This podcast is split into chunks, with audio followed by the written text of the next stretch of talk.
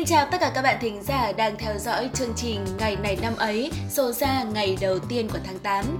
Các bạn thân mến, vậy là những ngày nóng bức nhất đã đi qua rồi. Sang tháng 8 thì thời tiết sẽ dịu mát hơn một chút, trời đất sẽ bắt đầu chuyển mình sang thu với những làn gió heo may nhẹ nhẹ. Thời tiết dễ chịu sẽ khiến cho tâm trạng của con người được thoải mái hơn. Vẻ đẹp của tháng 8 cũng sẽ khiến cho cảm xúc thay đổi. Chúng ta sẽ muốn sống chậm lại một chút, mơ mộng hơn một chút. Vì tình hình dịch bệnh đang khá phức tạp nên là không thể ra ngoài để cảm nhận không khí của tháng 8 được. Nhưng mà chúng ta có thể ở nhà, ngồi bên cửa sổ, ngắm cảnh sắc bên ngoài và đọc một cuốn sách yêu thích nào đó. Cảm giác sẽ rất thú vị. Chúc các bạn sẽ có một tháng mới bình an và nhiều may mắn. Tiếp tục chương trình thì chúng mình muốn chia sẻ với các bạn một thông tin nữa mà chúng mình vừa đọc được. Các bạn thân mến, Olympic Tokyo 2020 thì vẫn đang diễn ra vô cùng sôi động và kịch tính ở Nhật Bản. Tất cả các đoàn thể thao các nước tham dự đều mong muốn có được thật nhiều huy chương danh giá. Và có một điều rất thú vị và ý nghĩa về những tấm huy chương của kỳ Olympic năm nay, đó là tất cả các huy chương trong giải đấu đều được tái chế từ đồ điện cũ, điển hình là điện thoại di động. Được biết, tất cả các huy chương tại cả Olympic và Paralympic năm nay đều sẽ được sản xuất từ những vật liệu tái chế, lấy từ các thiết bị điện tử nhỏ như là điện thoại di động. Trong vòng 2 năm, dự án Huy chương Tokyo 2020 đã thu thập tổng cộng 78.985 tấn thiết bị điện tử sau sử dụng, bao gồm 6,21 triệu điện thoại di động từ khắp những vùng miền trên đất nước Nhật Bản để tạo ra 5.000 tấm huy chương Olympic sẽ được trao tại thủ đô Tokyo. Theo trang web chính thức của Thế vận hội Tokyo, đây là lần đầu tiên trong lịch sử những tấm huy chương của Olympic được tạo ra từ những vật liệu tái chế, đồng thời cũng là lần đầu tiên quá trình sản xuất tấm huy chương này có sự góp mặt của những người lao động bình thường. Những tấm huy chương đặc biệt này đã thể hiện được sự sáng tạo tuyệt vời và sự nỗ lực không ngừng nghỉ để xây dựng một kỳ Thế vận hội mang tính bền vững, lâu dài, thân thiện với môi trường và tránh tình trạng lãng phí. Cảm ơn các bạn đã lắng nghe phần chia sẻ mở đầu và bây giờ thì chúng mình sẽ cùng đến với phần nội dung chính của chương trình hôm nay.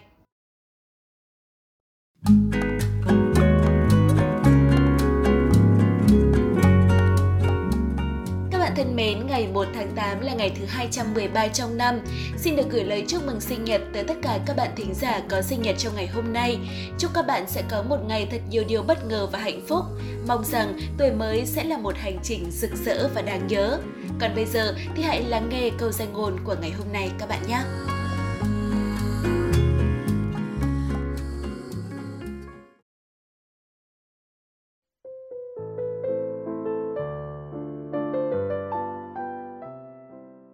Khôn ngoan cao cấp nhất, đó chính là sự chân thành. Bạn thân mến, câu danh ngôn ngắn gọn nhưng thể hiện được đầy đủ ý nghĩa của nó, đúng không nào? Trong cuộc sống, có rất nhiều người luôn cố gắng để trở nên khôn ngoan hơn. Đôi khi, sự khôn ngoan đó bao hàm cả sự dối trá và lối sống hai mặt. Không thể phủ nhận rằng người khôn ngoan sẽ nhanh chóng có được thành công và mang đến được nhiều lợi ích cho bản thân mình. Tuy nhiên, điều đó là không bền vững. Sự dối trá hay lối sống hai mặt rồi sẽ có ngày cũng bị lộ và những mối quan hệ tốt đẹp cũng sẽ không còn nữa. Có một sự khôn ngoan cực kỳ cao cấp mà không nhiều người nhận ra, đó chính là sự chân thành. Chân thành không cần cố gắng để trở nên mà chân thành là điều tự nhiên không ai cố gắng để sống chân thành cả vì đã cố gắng rồi thì không còn là chân thành nữa sự chân thành toát lên từ suy nghĩ và trái tim của mỗi người. Người ta cho rằng một sự thật xấu xí còn hơn là một điều dối trá tốt đẹp. Người có lối sống chân thành bao giờ cũng tạo ra được sức hấp dẫn đối với người khác. Người chân thành luôn tạo ra được sự tin cậy quanh họ là chỗ dựa tinh thần ấm áp của bạn bè và người thân. Sống bên những người chân thành, ta sẽ cảm thấy yên ổn, thanh thản vì không phải dò xét, dè dặt hoài nghi, sợ bị trở mặt hay phải khám phá những sự thật phũ phàng và đen tối bởi thế, những người chân thành luôn được người khác trân trọng và sự trân trọng đó là bền vững thế nên, sự khôn ngoan cao cấp nhất đó chính là sự chân thành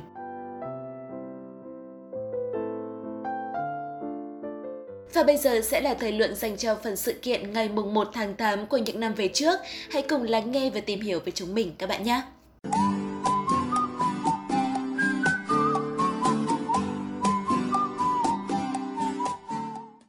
Nguyễn Kiên xin chào các thính giả đang lắng nghe chuyên mục ngày này năm ấy và tất nhiên là không thể thiếu người bạn dẫn cùng Nguyễn Kiên ngày hôm nay, đó chính là MC Hoàng Ngân. Hoàng Ngân xin chào các thính giả. Mà Kiên cứ làm như là giới thiệu minh tinh điện ảnh xuất hiện ấy nhở? với Kiên thì Ngân còn hơn cả minh tinh ấy chứ. Thôi thôi thôi đừng có nịnh đi Kiên ơi. Thế minh tinh xuất hiện mà không ngắm cứ nhìn điện thoại cười cười là thế nào? Đang nhắn tin với người yêu à?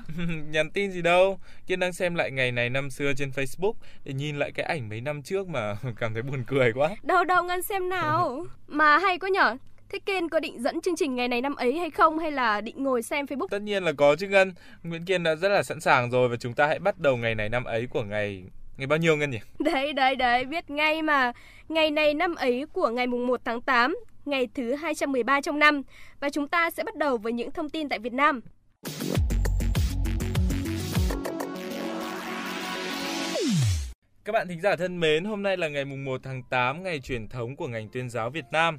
Lịch sử ngày truyền thống ngành tuyên giáo của Đảng gắn liền với quá trình đi tìm con đường cứu nước và truyền bá con đường cứu nước đó vào Việt Nam của lãnh tụ Nguyễn Ái Quốc. Vào ngày mùng 1 tháng 8 năm 1930, Ban cổ động và tuyên truyền của Đảng đã xuất bản tài liệu Ngày Quốc tế đỏ ngày mùng 1 tháng 8, nhân dịp kỷ niệm Ngày Quốc tế đấu tranh chống chiến tranh đế quốc, bảo vệ hòa bình, bảo vệ Liên bang Xô Viết, ủng hộ phong trào giải phóng dân tộc. Tài liệu này khi vừa được phát hành đã gây được dư luận rất lớn trong xã hội đương thời và có sức cổ vũ to lớn với quần chúng công nông trong nước ta, đứng lên đấu tranh chống chiến tranh đế quốc. Kể từ ngày 1 tháng 8 đến tháng 10 năm 1930, trong cả nước đã nổ ra hàng trăm cuộc meeting biểu tình của nhân dân ta, và ngày 1 tháng 8 năm 1930 được coi là ngày thành lập hoặc ngày truyền thống của ngành tuyên giáo của Đảng. Có vẻ là Kiên tìm hiểu thông tin tường tận quá nhở? Chuyện không làm thì thôi chứ một khi đã làm thì sẽ là cực kỳ nghiêm túc đó nha. Thôi thôi được rồi, lát nữa nổ sau nha. Còn bây giờ thì chúng ta sẽ phải đến với những thông tin tiếp theo. Ngày 1 tháng 8 năm 1901, báo Nông Cổ Mím Đàm ra số đầu tiên ở Nam Kỳ. Đây là tờ báo tiếng Việt do Paul Canavazio, hội viên hội đồng thuộc địa Nam Kỳ làm chủ nhiệm. Chủ bút lần lượt là các ký giả Lương Khắc Ninh, Trần tránh Chiếu, Nguyễn tránh Sắt, Nông cổ mím đàm bàn về nông nghiệp và thương nghiệp, phát hành thứ năm hàng tuần tại Sài Gòn bằng chữ quốc ngữ. Một thời gian sau, báo được xuất bản một tuần ba kỳ. Sau khi phát hành số ra ngày 4 tháng 11 năm 1921 thì báo bị đình bản. Đây được coi là tờ báo kinh tế đầu tiên bằng chữ quốc ngữ. Tờ báo ra đời góp phần thúc đẩy việc phát triển nền báo chí và văn học chữ quốc ngữ tại Nam Kỳ nói riêng và Việt Nam nói chung. Nông cổ mím đàm chính là tờ báo tổ chức cuộc thi viết tiểu thuyết đầu tiên ở Việt Nam. Cũng ngày này năm 2008, toàn bộ tỉnh Hà Tây cùng 4 xã thuộc huyện Lương Sơn, tỉnh Hòa Bình và huyện Mê Linh, tỉnh Vĩnh Phúc được sát nhập vào thủ đô Hà Nội. Từ diện tích gần 1.000 km vuông và dân số khoảng 3,4 triệu người, Hà Nội sau khi mở rộng có diện tích 3.329 km vuông và dân số hơn 7 triệu người như hiện nay. Hà Nội hiện nay gồm 12 quận, một thị xã và 17 huyện ngoại thành, là một trong hai trung tâm kinh tế xã hội đặc biệt quan trọng của Việt Nam với tốc độ phát triển nhanh chóng. Trên đây là một số sự kiện tiêu biểu diễn ra tại Việt Nam, thời lượng còn lại sẽ dành cho những thông tin trên thế giới.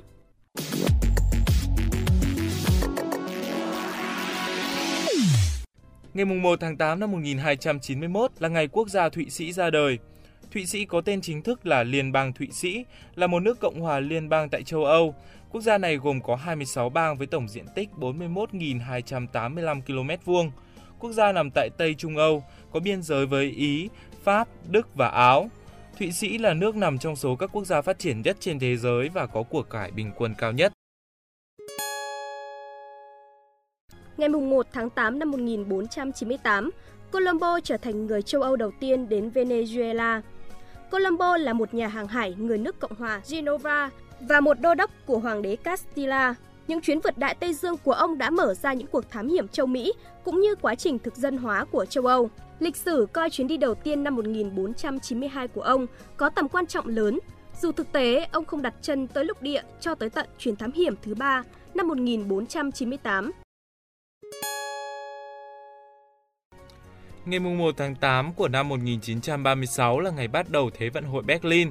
Thế vận hội mùa hè năm 1936 hay còn gọi là Thế vận hội thứ 11 là một sự kiện đa thể thao quốc tế tổ chức năm 1936 tại Berlin, Đức với sự tham gia của 49 quốc gia trên thế giới. Ngày 1 tháng 8 năm 1981, kênh truyền hình âm nhạc MTV bắt đầu lên sóng. Đây là một kênh truyền hình cáp và truyền hình vệ tinh của Mỹ, với tư tưởng khởi đầu là kênh chuyên chiếu các video âm nhạc. Kể từ khi được trình chiếu, MTV đã góp công lớn vào sự phát triển của nền công nghiệp âm nhạc. Tiếp theo là một thông tin mà chắc chắn các bạn thính giả yêu thích K-pop sẽ rất là quan tâm. Vào ngày 1 tháng 8 năm 1989 là ngày sinh của Tiffany, một nữ ca sĩ diễn viên người Mỹ gốc Hàn. Cô là thành viên nhóm nhạc nữ Girl Generation hay còn gọi khác là SNSD, cùng với Taeyeon, Sunny, Tiffany, Hyoyeon, Yuri, Soyoung, Juna và Seohyun. Ban đầu nhóm có 9 thành viên nhưng Jessica đã rời nhóm vào tháng 9 năm 2014. Nhóm nhạc nữ SNSD là một trong những nhóm nhạc đình đám nhất hiện nay với danh tiếng vượt xa khỏi lãnh thổ của Hàn Quốc. Từ việc bán đĩa, album hình, đóng quảng cáo đại diện thương hiệu, các cô gái đã đem về cho SM Entertainment khoản lợi hàng chục tỷ won và chính thức trở thành cỗ máy kiếm tiền khủng thứ hai công ty chỉ sau Super Junior. Ngày 1 tháng 8 đúng là ngày có nhiều sự kiện tiêu biểu trong lịch sử nước ta và trên thế giới đúng không Kiên? Ừ, hy vọng rằng là các bạn thính giả đã cảm thấy thật hài lòng khi lắng nghe chương trình ngày hôm nay. Và đến đây thì chuyên mục ngày này năm ấy xin được phép khép lại. Cảm ơn các bạn thính giả đã lắng nghe. Xin chào và hẹn gặp lại. Xin chào.